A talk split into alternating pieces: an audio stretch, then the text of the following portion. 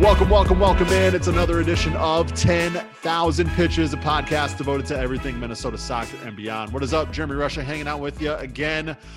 Wasn't going to do a show this week, but uh, I reached out to a couple old friends and we're going to talk some Minnesota United after their big first ever MLS uh, Cup playoff win over Colorado over the weekend. So we'll get to that in just a minute. But first, don't forget, subscribe, rate, and review the podcast if your platform allows it. Those ratings and reviews are huge for our placement. Of course, if you you subscribe, you get notified whenever we drop a new episode. It seems like we've dropped an episode pretty much every day of the week uh, over the course of uh, this podcast 10 years. So uh, we drop some on Monday, some on Tuesday, some on Wednesday. So uh, just just subscribe so you get notified when we uh, when we actually drop one. And then of course Follow us on all the socials at 10K Pitches. Ethan Brand does an excellent job helping us out with the socials. So uh, make sure you follow us there as well. Like I said, Jacob Schneider, Eli Hoff going to be joining me in just a hot second to talk MNUFC. But I do want to talk quickly before we toss to them about something we're doing uh, here to help some local businesses who might be struggling during the uh, second round of uh, restrictions that Governor Walz handed down last week.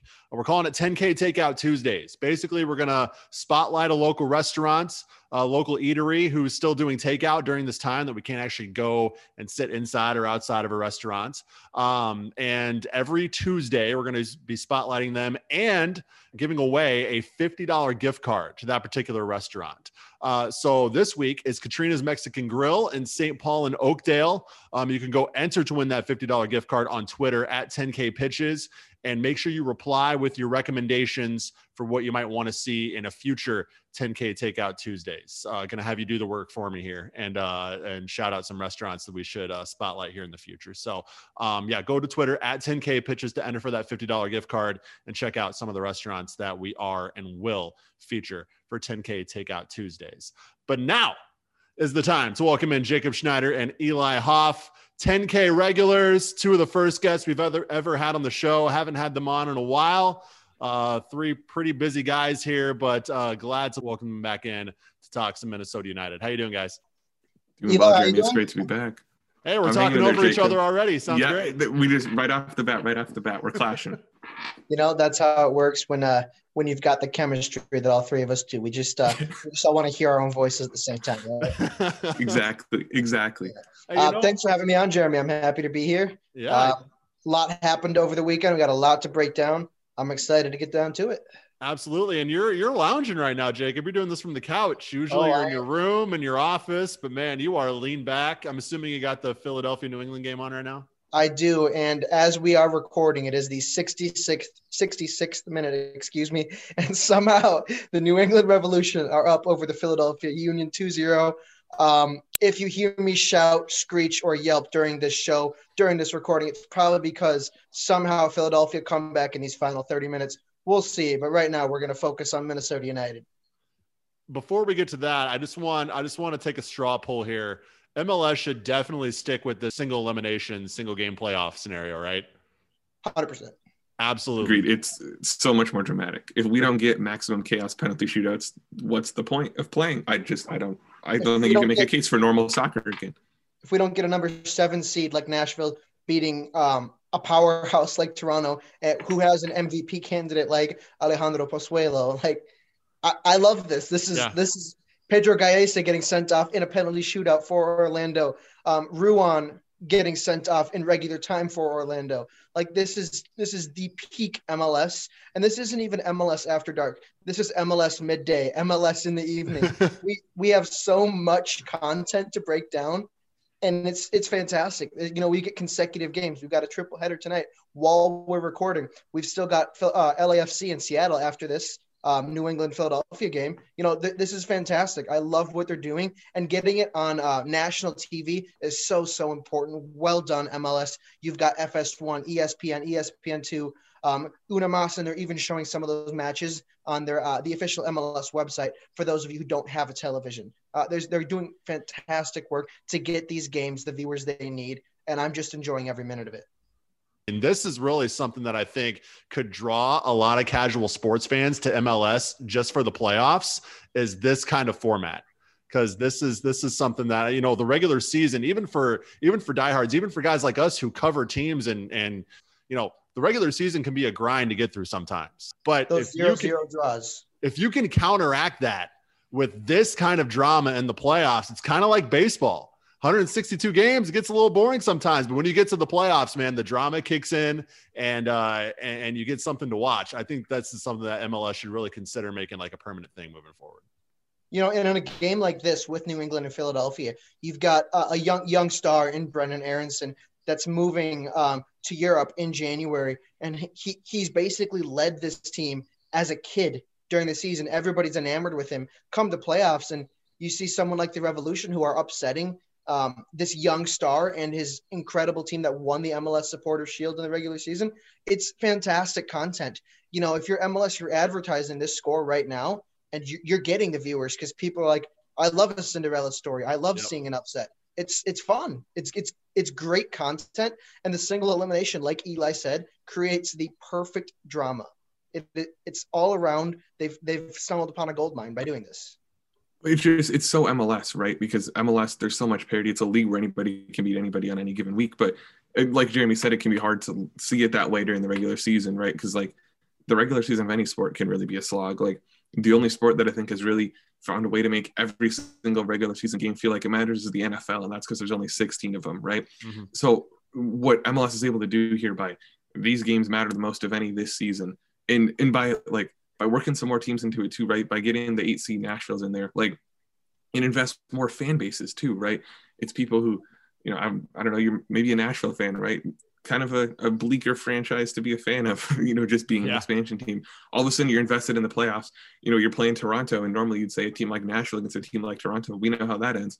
It's 90 minutes. Anything can happen inside Yeah. 90 minutes. So it's very peak MLS. And for like a competitive decision making standpoint, like a single elimination game is not the way to figure out a best team. But like that's not the point here. So um, I'm I'm all for it. I don't know what we'll see continue. We don't know what next season's going to look like for MLS, but I certainly think Yeah. there's a case for for more of what we're seeing right now. And you mentioned that Nashville game. You know, the goal scorer, the, the the player who won the game for Nashville, played for them in the USL. It's Daniel Rios. Yep. It wasn't one of their th- DPS. It wasn't Hany Mukhtar, who they spent three million on. It wasn't uh, Cadiz. It wasn't uh, Randall Leal. It was you know this veterans minimum player who they signed from USL, scored in the USL Championship playoffs for them last year. But still, you know, it's not some big budget name. It's someone who the Nashville fans already know. It's someone they they already love, they support, and seeing that that home that homegrown kind of vibe um, that uh, they have in the playoffs here, I think it's inspiring for anybody who wants to watch. Who who isn't going into these playoffs and saying, you know, I kind of want to see Nashville make a run. You know, it's Mhm. it's cool. Exactly. And I And think that's what what, the single elimination playoffs do.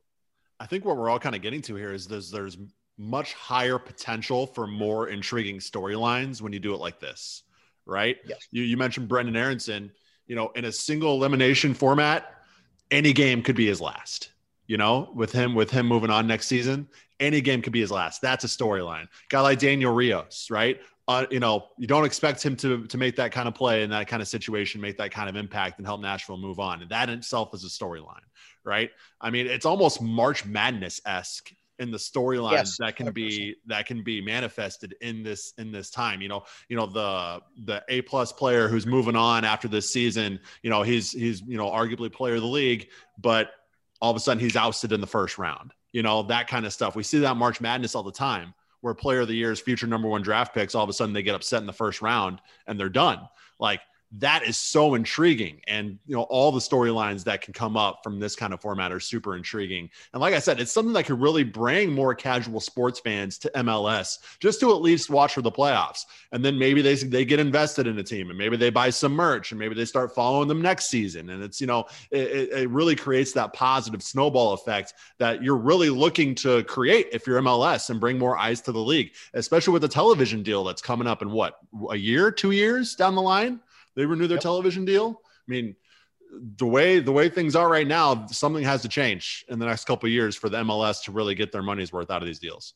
And you know, some of those things they can do, you know, you talk about the TV deal. We talk about the templates that Adidas has for their kits. Let's get rid of those templates. Let's have some fun. Mhm. Let's let, let's see some uh, some differentiating things that that make MLS more different than it already is from you know your standard league. For example, you know I mentioned the kits. You mentioned the TV deal. Let's look at bringing in some uh, some big names. We got Gonzalo Higuain with Inter Miami. You're connecting to the Argentine community in the USA right away. Say you bring in Mario Balotelli uh, in the offseason, who's a free agent right now. You're any MLS team. You know, you're engaging any fan who was a, a Manchester City supporter back in the day. You know, mm-hmm. you're getting these these big names, and that's what's creating um, a lot of the bigger fan bases uh, in MLS right now because you're bringing in household names, and soon enough, you know, give it ten years, I have a feeling Major League Soccer is going to be a household league. You're going to see players say, you know, I'm I'm 28. I could I could sign and a, a contract extension with say, you know, Everton, West Ham United, you know, a mid-table EPL side, maybe a little aiming towards the Europa League, but they get a good offer from MLS. Gosh, that's really become a good league. They've got great fan base. You know, I've got an opportunity to win championships there. I may not here. You know, I'm gonna go. I'm gonna go to MLS instead. And I have a feeling that's becoming more common, and that's that's important for the growth of this league. All right, let's switch over and talk Minnesota United now. I don't want to uh, potentially miss some things on the United front because we're getting all all uh, knee deep here in the MLS conversation. But definitely, I think there's a lot of great potential moving forward, and the MLS I think has stumbled upon some some things that they can do that to be different but not. I mean, you want to be different without being a, a parity league, right? And yeah. I think I think that's exactly what what MLS is trying to do. That balance they're trying to strike, and I think they've definitely stumbled upon a couple things to help make that happen. But anyways, Minnesota United, we got we got a lot of loons talk here to uh to get to as they advance to the Western Conference semifinals, knocking off Colorado three 0 First ever MLS Cup playoff win. Second consecutive match they have won 3 0. And the second consecutive match where Robin Lod has technically been the striker starting at the false nine. Uh, is that the right move going forward, boys? Okay, I'm gonna have kind of a long-winded answer, so uh, give me a, a, few moments to speak. The answer is yes and no. Yes, Robin Lod is the answer going forward. No, the false nine is not the answer going forward. I am like, as a concept, very anti-false nine, and I'll get to why. But I'm very pro Robin Lod the way he's playing right now. I think very much what Minnesota United has done. They've played sort of a, a flat four-two-four where they've said we're running a 4-2-3-1 but instead of a striker we're just going to make that 3 a 4 and like that makes sense because the four attacking midfielders they're playing are like quality wise better than the one striker who they would play whether that's you know someone like Aaron Schoenfeld or or uh, um or Kei Kamara. But the the danger of that attacking midfield is you're playing for creators and they're all great at creating goals but you you do need finishers. Like strikers are strikers for a reason because they create a different kind of chances. A lot of them, a lot of what strikers do is playing off ball. And when we evaluate strikers, we evaluate them a little bit like goalkeepers in the sense that there's one skill area that they're just sort of a bottom line, they're good at it. For goalkeepers, that's shot stopping. For strikers, that's goal scoring. Like just literally the ball is at my feet, I'm going to put it in the back of the net. So having a striker who can do that brings value, but good strikers are going to be off the ball. They're going to create chances in space through their positioning. And that's not something that an attacking midfielder is going to do. Sure, any one of those four guys can probably put the ball in the back of the net, but they're not going to bring that positioning. It's something that when Kei Kamara entered the game against Colorado, immediately he started bringing that positioning aspect of finding channels in the back line, of being someone who needs to be marked there. Because the four attacking midfielder approach is geared towards transition and moments of fluidity because it's a little bit positionless, right? When when that when those four are lined up, you know, yeah, Ethan Finlay's kind of the right winger, and yeah, Robin Lod's kind of the the leftish winger, but there's a lot of movement around. It's sort of positionless within there. And again, that's great in transition because transition is positionless, right? You're when you're running down the field and it's a three on two, you're no longer the right winger, left winger, number 10, number nine, whatever. You're the right side cutter, the left side cutter, all of that stuff. So that's kind of what that attacking midfield setup gets at more. And that's great when there's transition opportunities and kind of those moments of chaos, but that's unreliable for breaking down a defensive block, things like that. I think also you can make the case that one of those four is generally going to go invisible. Like there's a reason you don't see teams play four attacking midfielders under a striker even. It's just it's too many. There's too many people doing the same thing. So you saw Ethan Finlay go pretty invisible against Colorado. I think he only made about 14 passes. I think all but one or two of them were backwards. And he was just the positioning wasn't there. The roles looked weird. He's a player who kind of thrives in having that defined role in the right wing and, and maybe not as much with that positionless stuff. Um, so there's there's a lot more to talk about this, but basically for for that long-winded reason, I'm anti-false nine. Um, though I do want to see Robin Lod in there because I think he's played well. But Jacob, I'll, I'll, turn it over to what your thoughts are on on how the formation worked out. So uh, I can agree with you a lot. And hey, Jeremy, guess what I'm gonna do? I'm gonna relate this back to Chelsea. Um, no, you know, no, you've never done that before. This is this no. is something totally new. No, and I, and I, think I've mentioned to this this to you before, possibly even on this show. But seeing what Minnesota United are doing right now reminds me a ton of when Chelsea were strikerless due to injury or just you know un, unplayability in certain positions, uh, and they threw Eden Hazard at the false nine. Um, and that's what kind of what I see with Robin Lod right now is he's naturally he, he's naturally a winger. He thrives in a winger position. He cuts in on his certain foot. For Lod, it's his left foot, and he's brilliant on the left foot. And we, we saw that with the goal he scored at Allianz uh, on Sunday. You know, it was a it was a beautiful pass from uh, Jan Gregus um, to find Robin Lod, and then Lod fired with his left foot after he cut in. You know, it it's almost Arjen Robben like um, when you watch him in, in, in, how he feels on the right wing, uh, how he can cut in on that left foot. It's so similar. Of course, he's not at the level of Arjen Robben. Uh, he never will be. You know, Robben's a legend of the game. But the ability to cut in on that left foot and be so accurate and confident with your one foot, it's it's brilliant. And by putting Lod at striker, you take away a bit of his brilliance. Yes, he's still got the footwork, the positioning, the awareness, and he connects brilliantly with Bebelo Reynoso. And Kevin Molino is just thriving right now. He is playing some of his best soccer for Minnesota United uh, over the past month and a half, two months. And you know, it's it's fair to say he was probably robbed of comeback player of the year in MLS, even though Bradley Wright Phillips also had a brilliant season. Um, Kevin Molino right now though is playing phenomenal, and he's connecting well with Reynoso. He's connecting well with um, with Lod. And you know, throwing Kei Kamara, throwing Aaron Schoenfeld in there, I think it would ruin the the chemistry that those three have right now. And as Eli mentioned, um, you know, unfortunately, even though he is a he's a talented player and he's uh, had a major role for the club in the past, Ethan Finlay's the odd one out right now. He uh, he, he isn't connecting as well in this uh, in this four attacker formation that's strikerless, this false nine, and uh, I think we know that.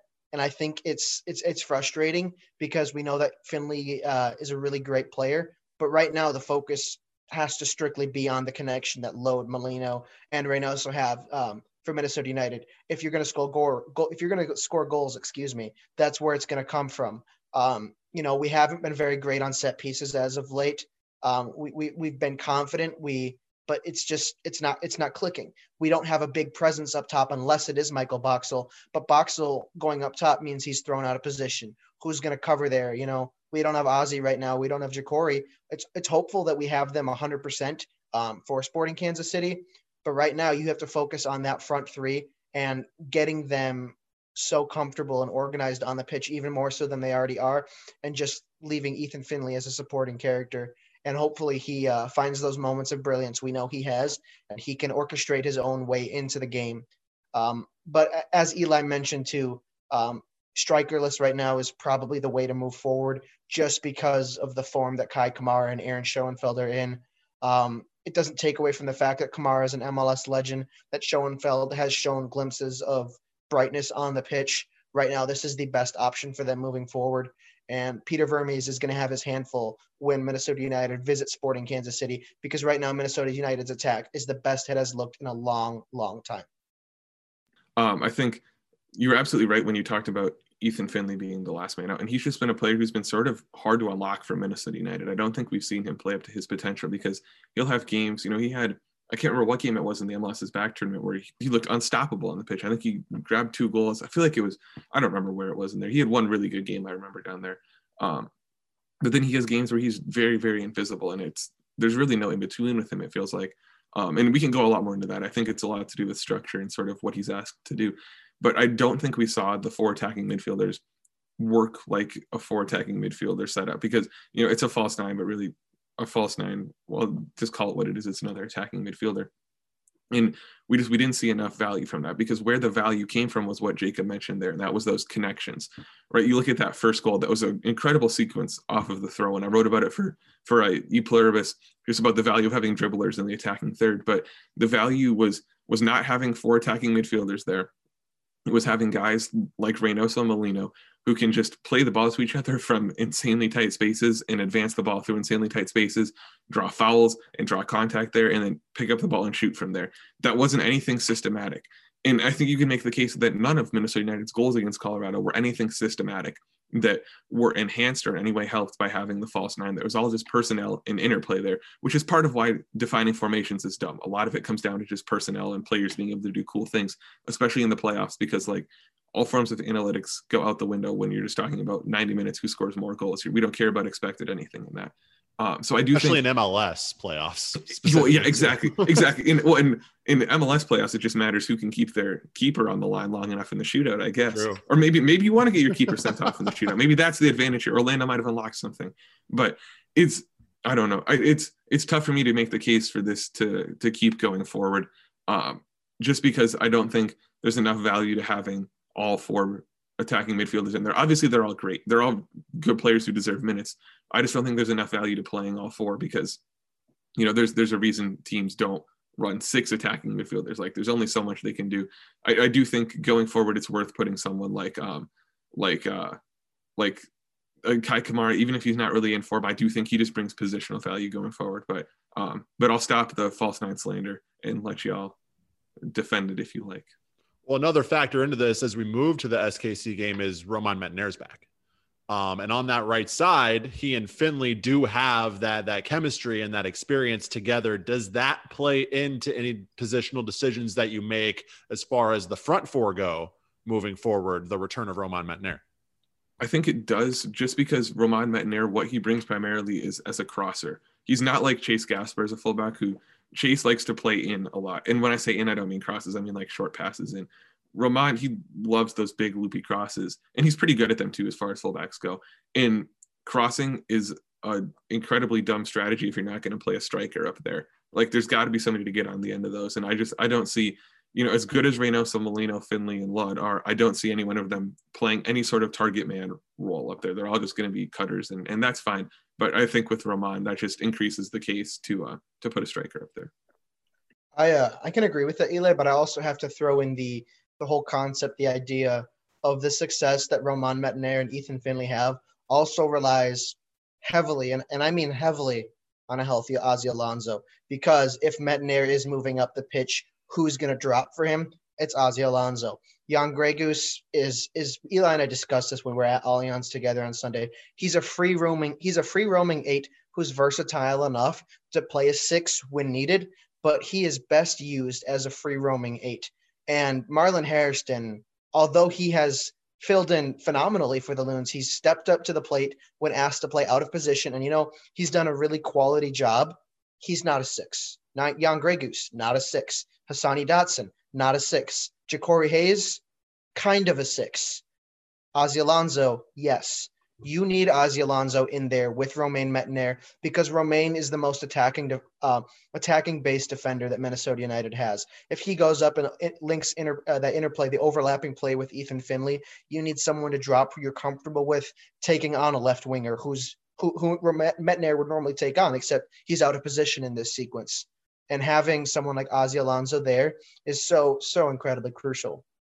So if you can roll out on uh, Wednesday, December 2nd, which is now the game uh, official game date for Sporting Kansas City versus Minnesota United. That is an 8 p.m. Central kickoff, by the way, guys. MLS after dark. Um, it'll be fun. but if you can roll out with a healthy Ozzy Alonso, uh, partnered with a healthy Romain Métanire, and then an Ethan Finlay on the right hand side, if that's your triangle on the right, I'm really confident because that right there is its own triangle of chemistry. You've got the Lod Reynoso and Molino tr- triangle, then you've got the triangle of Ozzy Alonso, Ethan Finlay, and Romain Métanire, and the chemistry is already there. They've played together. They know how each other work, and I, I have a feeling that the Loons will be a lot more successful if you can get 90 out of Ozzy Alonso. If you can't, you know you're gonna have to you're gonna have to talk to Romain. You know you have to tell him you have to get back into position, or you're to have to say Jacori or whoever, Marlon. you're to have to figure out how to drop, and we need you to do this. It'll be tough, but um, I also think, you know, if you're able to bring back um, Romain Métanire, that means you have the opportunity to bring on Hassani Dotson off the bench in a playoff game around the 60 minute mark. and that is that is that is like gold.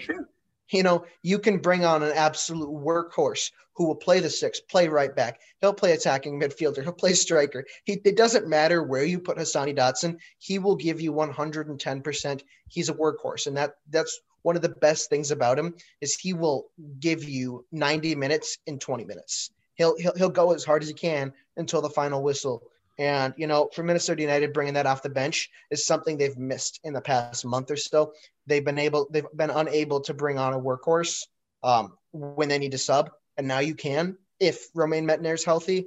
And I think that's that's perfect. You know, you can't ask for anything else that's better. So you know, getting a getting Ozzy and getting Romain back is is absolutely crucial to the success of this Loons team moving to the back line now, early defensive miscues in both halves uh, against Colorado.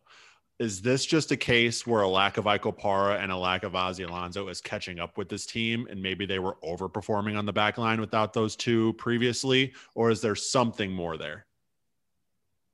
I feel like there's still a little bit of chemistry developing with this group, um, especially when you look at what we saw on Sunday. You know, Gasper left back, Dibassy um, left center back. You know, Boxall's been there forever, and then fitting and Hassani Dotson, like that's a little bit of an unf- unfamiliarish um, dynamic among those back four, and, and chemistry so so important among the back line. Um, you know, I think the the Rapids were were targeting very specific spots with where they, they did overloads and stuff like that. And a lot of it was Hassani Dotson because we saw, you know, Hassani Dotson at right back. We all remember the Orlando game in the MLS's back tournament where Nani just Orlando went route one right at him all the time and it worked. So I, I think this backline is still a little bit untested at times in that regard, and there will be weaknesses. Um, obviously, having Dayne St. Clair playing the way he is behind them is a great yep. asset. So, you know, not super concerning, but um, but I, I, don't think it was anything as far as like overperformance goes. I think it was sort of a, a well-designed opponent's game plan, just kind of working, which opponents' game plans often do. Jacob. Yeah. Uh, gosh, I'm sorry, Jeremy. I'm distracted here. We uh, we've got a fight breaking oh, out yeah. at the end of this Revolution game, and we just um, we just saw what appeared to be, you know, hands to the face offense. I'm wondering if we get a, a 95th minute nonsense red card here. Um, MLS After Dark, guys. It is it is a wild experience. Uh, the New England Revolution are about to beat the Philadelphia Union. There's the final whistle. That's it. The Philadelphia Union two upsets. winners. Gosh, uh, anyways, I'm going to focus back to your question. Um, just just some wild MLS experiences. That's all right. I don't blame you. I know. So I'm uh, I'm I'm looking at back at Minnesota United now, and I think Baki Dibassy is behind Emanuel behind Emanuel Reynoso, the best signing of the season. Um, having somebody who can play left center back and left back is is it's amazing. You know, you don't see it very often. He's so good in both positions. And uh, if I'm being honest, he seems like such a nice guy. His uh, social media presence is wonderful. He's got a great taste in clothing. Check out his Instagram, folks. He uh, he's he's wild and styling at the same time, and you know he has a lot of fun with it. He's uh, he seems like a very goofy guy, and you know that's the kind of person you want in your locker room. And he's also the kind of player you want on your pitch with the performances he's had of late. Um, if I'm Minnesota United, you know, I'm confident in the back line I rolled out with against um, uh, Colorado. Uh, if unless Romain Métanire is available, then he, you know, he goes into right back. Assuming he is, um, you know, there's always the possibility of a training injury or contracting or being exposed to COVID 19. And, you know, there's your reminder, folks wear a mask, wash your hands, um, do everything you can to keep you and everyone around you safe. But uh, you know, and Dayne St. Clair's been fantastic this season. Yeah. Um, you know, if if he started back during the MLS's back tournament, I think he's your MLS Young Player of the Year. You know, I genuinely think that, and that's not very very common to, to say for a goalkeeper, but he has been that good. Tyler Miller was an important asset for the Loons. Dayne St. Clair has stepped above Tyler Miller's presence as from for Minnesota United. He's been better. I, I, I don't mean that in a bad way or anything. Tyler Miller's a great goalkeeper. Dayne St. Clair has played out of his mind. Uh, he's standing on his head. That's your Canadian national team goalkeeper for the next 15 years. I would not be surprised if we see him in Europe. Uh, give it two years max. Yeah, I was He- just I was He reminds was, me a lot of Zach Steffen. In all honesty, reminds me a lot of Zach Steffen. I was just texting with uh, one of his old goalkeepers coaches, and I, I said how how long before this kid goes to Europe, and he said 2022 at latest. It's, Yeah, that, I don't doubt it. he's just he's on he's on another level and a, a playoff clean sheet just can you know even further puts him on uh, on the radar uh, of teams over there who might be looking for a, a young goalkeeper to snatch up so uh, yeah his, his play has just been outstanding and thinking about the ascension that this team has taken over the last two years they've been blessed with excellent goalkeeping Vito Mannone last year, Tyler Miller the early part of this year, Dayne St. Clair, just immense quality in net over the last two seasons for Minnesota United. That's really helped propel them to where they are. Uh, I was just I was just thinking about that the other day, how how good the goalkeeping has been from three separate goalkeepers really over the last two years. You know, that's that, that's a fair shout. And I look at uh, I look at Minnesota United and say, you know, you've had a few different goalkeeper coaches in the mix since your arrival in MLS, but um, you've done a really good job in picking out who's a good shot stopper. And you know, there's also the there's also the shout that we've got an incredibly talented homegrown product that is making the game day, you know, 18 for some of these matches. Yep. And that's Fred Emmings. And if you are attending Minnesota United practice, you might tell yourself, so where's the kid? I don't see a kid on the pitch. Fred Emmings, he's bigger than most Minnesota United players. Um, I believe he's taller than uh, Dayne St. Clair too. He's he's he's he's a bigger presence than, and he's only 17. You know, this kid's he's one for the future. Once uh, once Dayne leaves for Europe, which is the expectation, Fred Emmings is probably going to be ready to take the sticks. You know, by the age of 19. I don't doubt it. You know, um, we've seen some young goalkeepers on the stage um, this season, including the incredible story of Thomas the Wall Hasal during the MLS is Back tournament. Yeah. Um, and you know, we, we see these young goalkeepers being groomed to take a to take starts in- at a young age. You know, you've got Andriy Lunin with Real Madrid. You know, the young goalkeeper who is you know he people were contemplating who's going to be starting the season. Is it going to be him or is it going to be Thibaut Courtois? And you know, Courtois is a Belgian international. He's played for Chelsea. He's played for Real Madrid. You know, he's one of the best in the world. But people are contemplating starting a a 19 year old kid over him. You know, we're starting to see a lot of these younger goalkeepers be ready for the big stage, and Fred Emmings is one of those players. I think MLS in general is just really starting to embrace their younger developmental talent on the main level a little bit more than they have in the past. Um, you're starting to see younger and younger players from from the developmental academies enter the MLS and get on the field at, at younger ages every single year, and I think that's a positive for the league. We brought up earlier when talking about MLS, you know, them being, you know, continuing to maybe be more of a destination for uh, maybe some of the players in Europe who are looking to get a little more, you know, a few more years of success under their belts. Um, you know, maybe compete for a championship el- elsewhere. I also see it going the opposite way, where you know this is a league that could really develop quality talent on a more consistent basis and pro, you know profit off of them however you want to view it and, and, you know see more guys like Alfonso Davies see more guys like Tyler Adams see more guys like Caden Clark you know who can who you know can go over to Europe and uh and you know potentially make make things happen I, I hope I hope that we can see that more on a consistent basis moving forward with MLS. If they can have the best of both worlds, we're developing the younger talent and uh, and shipping them off and bringing in some of those guys who are who are looking for a few more years. Um, I, I think that's really where the the MLS thrives and find its sweet spot. Well, I've, I've a lot of takes on development, having just done a summer's worth of looking at academies. Uh, but I Is this think, an academy. yeah, yeah, no kidding, no kidding. Well, there wasn't for a little bit. That's the story there, Jacob. That's the story. You read my Is stuff. is there is there still one? Because let's be honest, Eli. Um, if we did a Twitter search of the last time Minnesota United tweeted about their academy or had news about their academy, when would it pop up? Well, I mean, it would come back to to um, to late August there when they started. it. I honestly, I should actually look at what's, Uh, what's going on there now. It's, it's Yeah. two plus months. Yeah, yeah. I don't know. I don't know what they're now.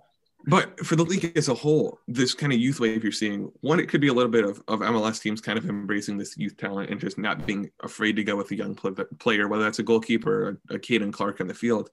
But I think you're seeing a couple of things. One, you're starting to see just the growth of MLS now being matched in the youth academies because when all these clubs are joining MLS, their youth academies are still just lagging behind a little bit because if they start at the U14, 15, 16 level, those players aren't really going to be breaking through. They're not going to be a, a, main player in their local market, you know, for a couple years. So you're starting to see that effect, I think. But you're also seeing some of these players choosing MLS academies and choosing to stick with MLS academies. That there are really, really good developmental opportunities and first team opportunities to be had with MLS clubs, not having to go to Germany and try to break through in the Dortmund team or something like that. That these players are able to stay in the US and still get these opportunities because there's there's great American soccer talent. There's obviously a lot of factors that go into a team like the US women's national team being so good, but you know they're a global soccer dynasty, right? We can see the same thing happen on the men's side. It's just there's there's certain things that need to happen, and and I think you're starting to see some of those occur on the men's side. We're just MLS as a youth development system is looking more attractive and being more successful. And so I think you're going to continue to see more players getting first team minutes and being so successful uh, for MLS sides. So I think the three of us are kind of going off a little topic here. We tend to do that on the show when the three of us get together. We uh, we go on tangents. And I'm going to go on. No idea more. where it's going to go. I'm wondering. I, I'm watching, like I mentioned, I've been watching MLS playoffs since they started. I've been enamored. I haven't missed a game guys, what's the bigger upset? Is it uh, the New England Revolution over your Supporter Shield uh, winners, um, the Philadelphia Union, or is it expansion side Nashville overcoming you know regular MLS Cup finalist and Alejandro Pozuelo's team, Toronto FC? I put a poll out on Twitter. There's already 45, like 40 votes, and it's 51 to 49 percent. Uh, I don't know, guys. I can't make this decision. I would probably go with New England, to be honest. Uh, straight, you know, based off two things.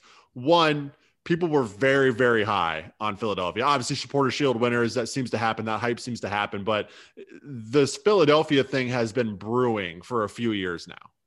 And they were the team that has, you know, they've done it right, right? They're not an LAFC or Atlanta United who expansion in, spend all this money and ascend right to the top. They they've been on this slow ascension uh, development over the last three or four years. And this was the year, right? This is the year it all paid off. Supporter Shield, you know, they have a, they have as good a chance as any team since Toronto to, to do the double or whatever.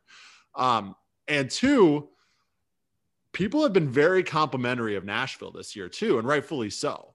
Um, the moves they made early in the season have all been have all hit for the most part, right? Bringing in Walker Zimmerman, huge where they've spent money, where they haven't spent money, where they've relied on the talent they already have, where they've relied on bringing in new talent. It's all seemed to work. And so I think this is just more of a continuation of seeing that manifest itself for Nashville. So that's why to me, I was the more unexpected upset, at least to me, was New England over um, over Philadelphia. Now, does more unexpected mean bigger upset? You know, that who's to say? But I that's why I think New England. Yeah, I think what Jeremy said at the very end there about you know it being a bigger upset versus a more unexpected upset is a big point because I think that's kind of the differentiating thing that I think it's probably easier to make the case for Nashville beating Toronto. You know, have going into that game, it was easier to make that case uh, than maybe New England over Philly. And I think Philly's probably the better team than Toronto. But for me, there is probably no MLS team around right now that I would think to be better in the postseason than Toronto. Because you look like at a guy like Alejandro Pozuelo, who when he turns it on and goes into playoff mode, like good luck to any center back who has to try to take the ball away from him, right? So I, for me, it's Nashville's the the bigger upset. Um, but again, I think it comes down to that more unexpected. That's not to say that the, the New England upset over Philly isn't big because that's massive too. We've gotten two massive upsets. Um, but, but I think the, the Nashville one's a, a little bit more of a big deal for me. Yeah. And um, if you're an MLS fan watching this, sh- listening to the show, excuse me, you won't be watching it. Hopefully, we'll, we'll see. Jeremy thought I'm about not, you know, with, with, with, with your hair and Eli's mustache goatee going on there, I may throw this up on YouTube. We'll see. Yeah, oh no, oh no, didn't agree to what, this. Folks, the uh, the rain outside did not do my hair's wonder today, but uh, my hair. Oh gosh, my hair wonders today. not my hairs. You know, MLS After Dark. This is what it does to you. But uh, if you are an MLS fan listening to this show and you have not had the chance to watch Nashville FC, um, turn them on when they play next. Um, and watch Jhonder Cadiz and uh, Randall Leal and uh, Hany Mukhtar. Alex Muyl has even been really good for them. And then, of course, Walker Zimmerman. They're a fun side. You know, if you're looking for a, uh, you know, a team to root for and you're not as a neutral, I think it's Nashville SC at this point. Um, it's a fun story. They've got a good roster. They play in bright yellow kits. Who doesn't love that? It's different. Um, there's a lot of fun with that team. So take a look. You don't pick Minnesota United if you're neutral. They're obviously the most fun team out there, Jacob. How how utterly biased of you to not uh, pick your hometown team. Utterly biased. Eli, um, we're media. We're not fans. So someone, someone uh, tell Adrian Heath that Jacob Schneider did not pick did not pick Minnesota United as the, the yeah un, underdogs from the neutral perspective. Correspondent Jacob Schneider bashing Minnesota United. Um, they're probably going to lose to Sporting Kansas City too. They're the underdogs going into the match. Um, well, know, I think that's that's clear, right? We knew that going in. Yeah, they're definitely the underdogs. They probably will not win, and frankly, um, you know, we'll have Matt Doyle write a column telling us why they won't win, just so to hype them up and give us a good press conference um, come Monday morning or Monday afternoon, I should say. I'm, I'm thinking we could spin off into, into another podcast and just call it Adrian Heath's bulletin board and just, just feed feed material for for 30 45 minutes a week. I think that's I good. will say I have become I, I've I've learned to love the little nitpicky things that Adrian Heath does as a as a manager. Um, I think he's brilliant. I think I've learned a lot from him um, as, a, as a reporter. Um, you know, there's been times where, you know, you talk to somebody off the record and you talk to somebody just in a general context and conversation. How's life? You know, you know, what's going on, you know? And I think, I think he's a really good guy. And I think he's done a fantastic job with this Minnesota United roster. And a lot of people were skeptical going into this year. You know, was last year a fluke? No, it was not. Adrian Heath is a good coach. He's a good manager and he knows exactly what he's doing. Well, and I'll touch on that. I before I was a, a Minnesota United fan, I will say that I'm a Minnesota United fan. Um, I was an Orlando City fan when they first joined, and at the helm at that time was one Adrian Heath. And I remember listening to him appear on Orlando City podcast and being like, "Dang, this guy is not like what I would expect." You know, a professional sports coach to be someone who had such a great career as a striker in England, right? Not like not what I would expect someone to to act like. And I was like, okay, well, you know, maybe it's just a podcast thing. I was thrilled when Minnesota United hired him. I was so excited for that. And and Jacob can attest to this because he's known me through much of Minnesota United's MLS existence. But even in the bad seasons, I've never once said that Adrian Heath should be fired. Like I've trusted in him from day one, and that's never wavered for me. Um, he's a fantastic coach and a fantastic guy as well. Uh, you know, Minnesota United fans are really, really lucky to have him in, and I fully believe him when he says that he wants this to be his last job. Like I think the the guy would be more than happy to retire on Lake Minnetonka someday. Mm-hmm. Um, like I, I, think he's he's living his dream right now, and he didn't get to do that with Orlando, but he's been able to do it with Minnesota United. So there will come a day when it's time for Adrian Heath to leave, but we're far off from that. He's done a great thing with his team. He's his tactics are fantastic. You know, we don't really know how much of a say he has in transfers and dealings and who comes in and who goes, but um, but that's been generally pretty good. You know, they've hit on a lot of guys more recently. You know, we'll ignore kind of what happened early 2017, but you know, lately this Minnesota United team has been one of the most consistently good in MLS, and Adrian Heath's a big part of that. You, each of you, each of you, hold on, Jacob. Each of you yeah. has made one very outlandish comments during this podcast, and I would like to address those right now. Jacob, okay. please do, Jeremy. You said we could see James Musa on Wednesday. Uh, if we see James Moose on Wednesday, I will do a naked lap around my townhome complex. Eli, um, you just said when Adrian Heath retires that he's going to retire on Lake Minnetonka. Yeah. Even if he retires at Minnesota United, there's no way on God's green earth he's choosing Lake Minnetonka as his retirement destination. You know, Jeremy, it's it's the best guess that any of us can have. I, Eli, from what I hear about the weather in England, really, from what I hear about the weather in England, it just sounds like it's like a 40s and drizzle year round. Like, I, I don't see him like that. Doesn't sound very fun. I think Lake Minnetonka is the perfect place to retire. He's gonna go to like a tropical beach area. He's definitely moving to Edina. Jacob, who wants to move to Edina? Who wants to move to Edina? I'm thinking here, he's 100% moving to Edina or um, maybe New Prague, possibly uh, possibly we'll see like a, a Wayzata, you know, or you know, if he maybe maybe he does end up on a lake, but it's not going to be Lake Minnetonka. It's going to be like Lake Elmo. my, my logic for that, I'm pretty sure he lives on Lake Minnetonka now. I feel like I've seen that detail somewhere that he lives he lives somewhere around Lake Minnetonka now. And so I feel like it makes sense. He's going to be a club legend here after 25 years at the helm of Minnesota United. You're going to want to retire close to the club. You're Eli, going to. I'm going to do a Google search right now. Um, in front of you, we're on Zoom. You can see me do In front of this. Um, I I genuinely wonder how old is Adrian Heath? He's That's actually a good question. He's 59, and this is his fourth year. So let's say he's 55. I mean, if he retires after 25 years in charge of Minnesota United, you saying he's going to cha- stay in charge of this club until he's 80 years old? I, I could see. Have you seen his moves on the touchline? He flicks the ball up effortlessly. He he flicks the ball up better than I do, and I'm and I'm 19 years old with no soccer experience. So I think it like the projection here is very good. Darwin Quintero's son, who was on the sidelines during a lot of the training sessions when he was here, he's like seven. He has better foot skills than me. Like, it's not it's not hard, Eli. You and I are neither of us are, are, are very gifted when it comes to uh, the game of soccer. My, me myself, I was a JV All Star who um, was occasionally benched due to his mouth and consistency to get yellow cards, but I'm proud of that. If Adrian Heath spends 10 years as an MLS coach, he will basically have his choice of bodies of water to retire on. And I'm just Yeah. saying Lake Minnetonka will not will not even be in the top five of that list, Eli. I'm Not just- even in the top five. That is ridiculous. It has to be in the top five. I think it's if, if you have a connection to Minnesota and you're looking for a body of water to retire on, I have to think that Lake Minnetonka is in the top five. Like you put in the Atlantic Ocean and the Pacific Ocean, probably. And then what else is in your top five? There's there aren't that many great bodies of water. I know this is the 10,000 pitches podcast and we're all about 10,000 things and 10,000 lakes, but like Lake Minnetonka's up there. That's all I'm going to say.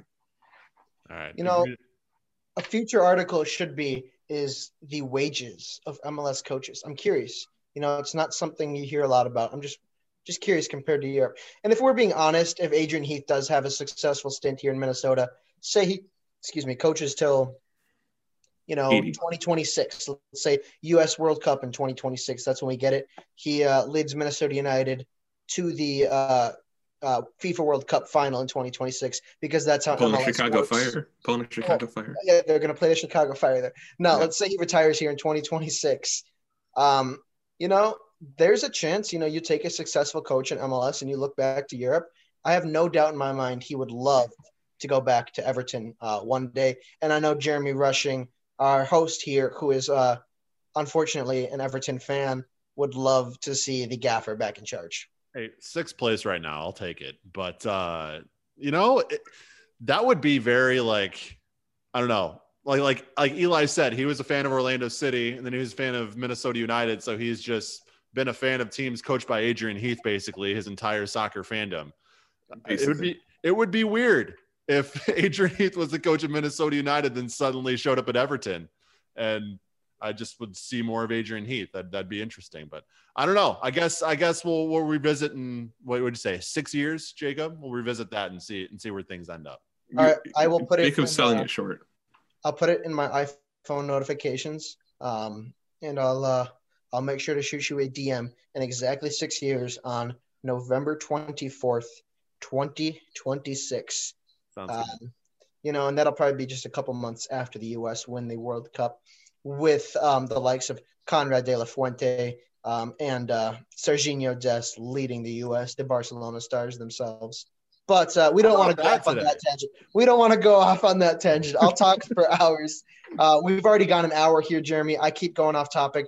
Let's get back to your show notes. What do you got for us next?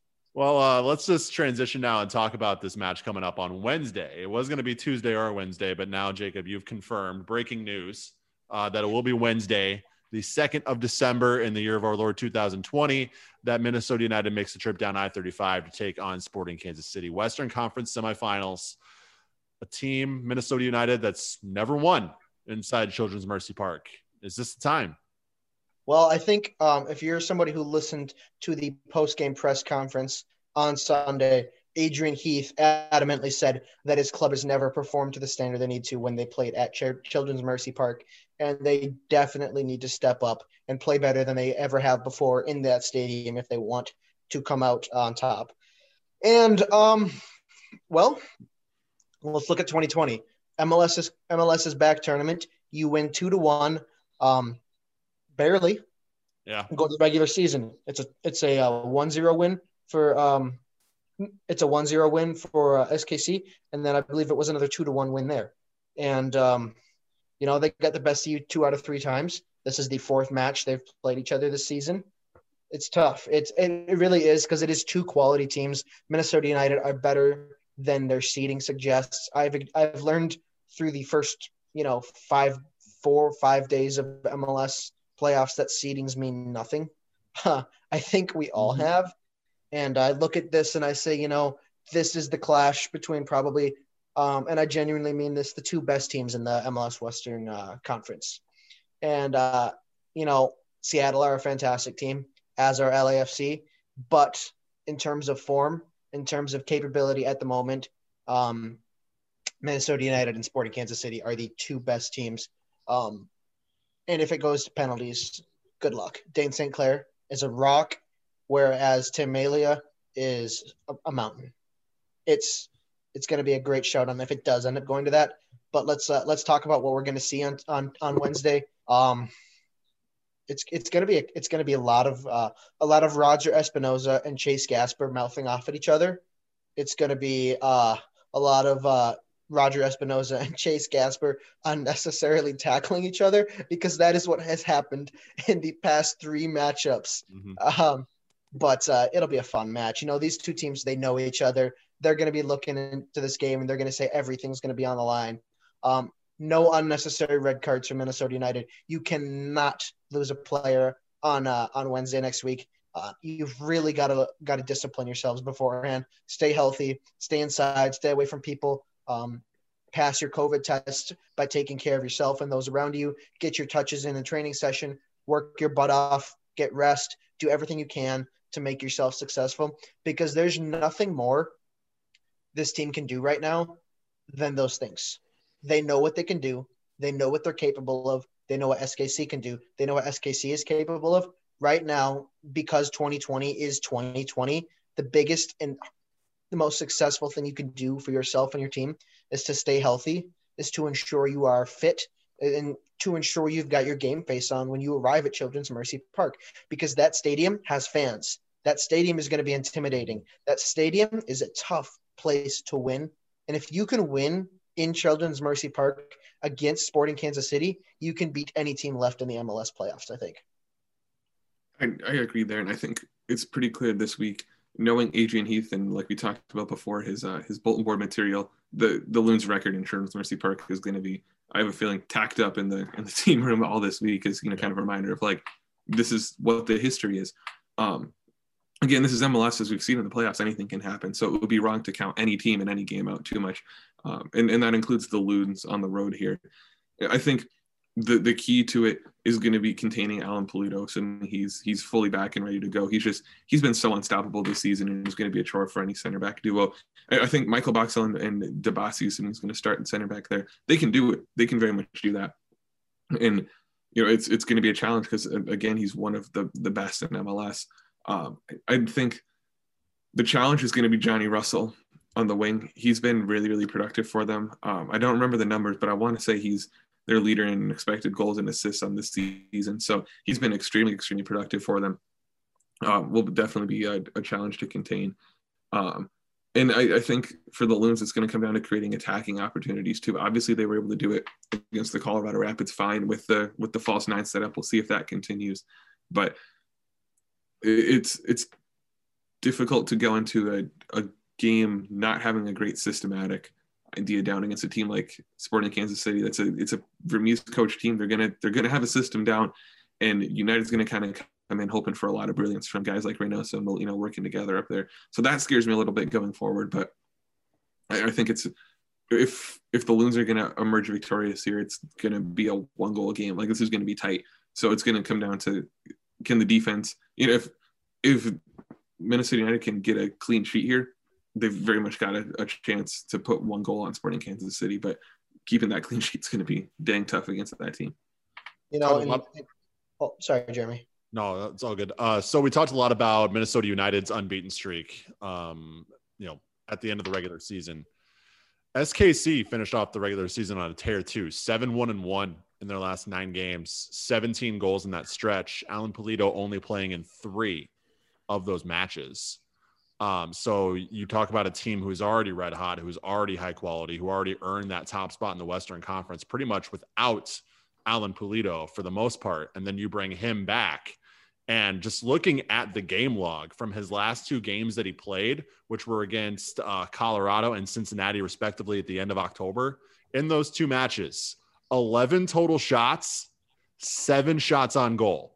Only one goal in the two, but this is a productive, productive attacking player that Minnesota United is going to have their hands full. It helps having Romain Métanire back, obviously, but we have seen some uh, some miscues, some issues with that back line. They're going to have to be a brick wall back there if they're going to keep the ball out of the net, especially if Malin Pulido. And you know, if Pulido is back, that just means Ozzy Alonso's return is that much more crucial. Mm-hmm. That, that, that, that that's all you have to look at. I don't trust Marlon Hairston to shut down Alan Pulido. Do I trust Marlon Hairston to shut down Diego Rubio? Yes. Do I trust him to shut down Alan Pulido? No. It's, it's, it's as simple as that. Jan Gregus is capable of doing it, but he can't do it by himself. Alan Pulido is that good. He needs two people to shut him down.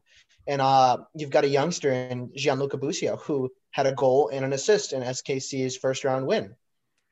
And although that game was incredibly dramatic, um, Chris Wondolowski doing Chris Wondolowski things to equalize in 90 plus six to send it to extra time. Then Tim Melia, the Sporting Kansas City goalkeeper, saving all three of San Jose's just ridiculous penalties was absolutely ridiculous. Like that's, it's that's it's like unheard not of. fair. It's not even It's not fair. fair. It's unheard of. But SKC have these pieces that make them so good. But they also have who I think is the best coach in Major League Soccer. Um, Mhm. I don't know. It's tough. It's not going to be an easy win. It's a difficult place to win. And if you do um, expect to end up with a result, it's going to rely heavily on uh, staying composed. And when I say when I mean stay composed, it's you can't get rattled if you go down 1-0 early. You have to you have to stay on your toes because I have a feeling Vermes is going to roll out with a high press for the first 15 minutes, try and overwhelm and uh, overwork Ozzy Alonso, who hasn't had a lot of minutes. And this is me assuming Ozzy starts. Just that's just how my mind is right now. I, I'm on the assumption he's starting. I know we've talked about who would replace him and all that. You can go listen back in the podcast to, to know who I'd put there instead. Well, I think I think either way, Jacob, uh, Kansas City will take that approach uh, of Yeah. pressing because Colorado did that early, especially early in the first half, and they they could have easily been up two 0 in the first twenty minutes. They easily could have. And I mean, if we go back to Minnesota United's uh, match against Colorado, the Loons probably could have put six past Colorado. They missed some golden opportunities, especially especially Bebelo Reynoso. So um, there's a lot more from this team you haven't seen, but there's also a lot less. Um, there's definitely places where they can improve, and uh, you know, Eli mentioned a few of those earlier in the show right at the beginning. So I think just going into into Wednesday, you know, you've got to be confident in your ability and know that you're one of the best teams in Major League Soccer at the moment. Maybe you haven't been all season, especially during the month of August, and that's probably why you are the fourth seed. That's probably why you're playing Sporting Kansas City. But you overcome Sporting Kansas City, you can overcome any team, any venue, anytime in this league. Especially And I when you have quality goalkeeping. Yes. You know, Wednesday is going to be a battle of the two hottest goalkeepers in MLS, I think. And I think going into that game, it'll be important in a sense for the Loons to return to kind of the tactical roots of this season. When we look at how the Loons were so successful in the MLS is Back tournament and how they were successful against Sporting KC, that win was incredibly fluky, but they did one thing well, and that was just shut down Sporting Kansas City, not really allow chances. That was that like 4 4 2 defensive block that we saw that was a little extreme for a team to run in any game. But that's what works in these single elimination games here, right? Because you're you're not going for anything more than 90 minutes. All you're trying to do is shut down the other side's attacking ability for you know 90 plus change. And a defensive block does that. An easy way to restrict Alan Pulido is to just cut off passes to him, like make it extremely difficult to get the ball to his feet. And a strong defensive block does that. Let SKC pass it around between their center backs all day. Just sit back and restrict the passes to the wings, restrict the passes to Alan Pulido, and suddenly that's a great game plan. You know, hit him in transition, especially if they're going to go with this false nine or no true striker approach. Then that's just more ammo to sit back, in that block and and you're already like I talked about earlier in the show that's kind of a positionless approach in attack. So you're already just geared perfectly for transition. You're getting Romain in your back who's one of the best transition right backs in the game. Uh, you're getting you have guys who can kickstart that and Dibassy is a fantastic passer. I love to see him kickstarting some of those counters. So I really really hope to see a return to the to the counter attack against SKC not quite a bunker but um but definitely sitting back. Again Wednesday you said eight o'clock central Jacob yeah, so that's an 8 p.m. Central kickoff, um, according to FS1, which means we'll likely see kickoff around 8 uh, 8:15 actually, um, just because that is how um, MLS works. It's usually around 15 minutes after the advertised time. And uh, if we were to see penalties, we would probably see them start around uh, around 10:10 p.m. Oh, okay, you got the timestamps down doing the math, doing the math. I mean, he's done nothing but watch MLS playoffs, and the most of them gone to penalties. So he's you know that's that, that that's um you know that's excluding the you know if we do get a Roger Espinoza versus Chase Gasper fist fight, you know, you might see 10, 10 minutes of added time at the end. And, you know, that'll throw that time off because I have no doubt in my mind those two are going to get into it. Yep. Uh, it's just going to happen. It's been, it's been brewing for three games this season. It's going to happen. I, I just, I have this gut feeling and um, you know it's definitely one of the best battles to keep an eye on. Um, and uh, you know, enjoy it, Minnesota United. Um, with a win over SKC, um, there is a chance you could host the MLS Western Conference Finals in Minnesota. And with the results in the Eastern Conference tonight, there's a chance MLS Cup could also be hosted at Allianz Field. Um, if Minnesota United were to make MLS Cup, they would be the highest remaining seed if I'm if I'm looking at the brackets correctly. Um, so there you go. There's a chance we still have up to two more home games at Allianz Field, um, pending results in the Western Conference, of course. A win over um, over Kansas City has is a must. And then if LAFC beats Seattle, which is about to kick off in about 10 minutes from where we are talking right now, um, Minnesota United would automatically host with a win over Sporting Kansas City, the Western Conference Finals, that is. And with a win in the Western Conference Finals, Minnesota would automatically host um, the Eastern or the the would automatically host MLS Cup. So, um, you know, there's there's a lot that's riding on that decision day win over FC Dallas to secure that four seed. This home field advantage is going to come into play with a win over Sporting Kansas City. So there's a lot to look forward to. Enjoy the match against SKC. Enjoy the uh, back and forth conversations and tangents we've gone off of on this show. It's it's it's a wonderful time to be a soccer fan in uh, the United States. I hate to fact check you here live on the air, Jacob, but the three seed Columbus is still alive in the East. Ah, uh, I see. I'm looking at the bracket and I completely read it wrong. Um, Columbus is going to lose, so ignore my ignore that. Columbus is going to lose, and uh, MLS Cup is going to come home to Minnesota. All right, last thing here, guys. Uh, top 25 jersey sales were released for MLS. No Minnesota United players on the list. Not too, uh, not not not too surprising with with your main guy Ike Opara, who would probably be your top jersey seller, out. Um, Ozzie Alonso has missed much of the season as well. Luis Amarilla, you know, had the potential to do so. He's been out. Emanuel Reynoso didn't come on until late in the season.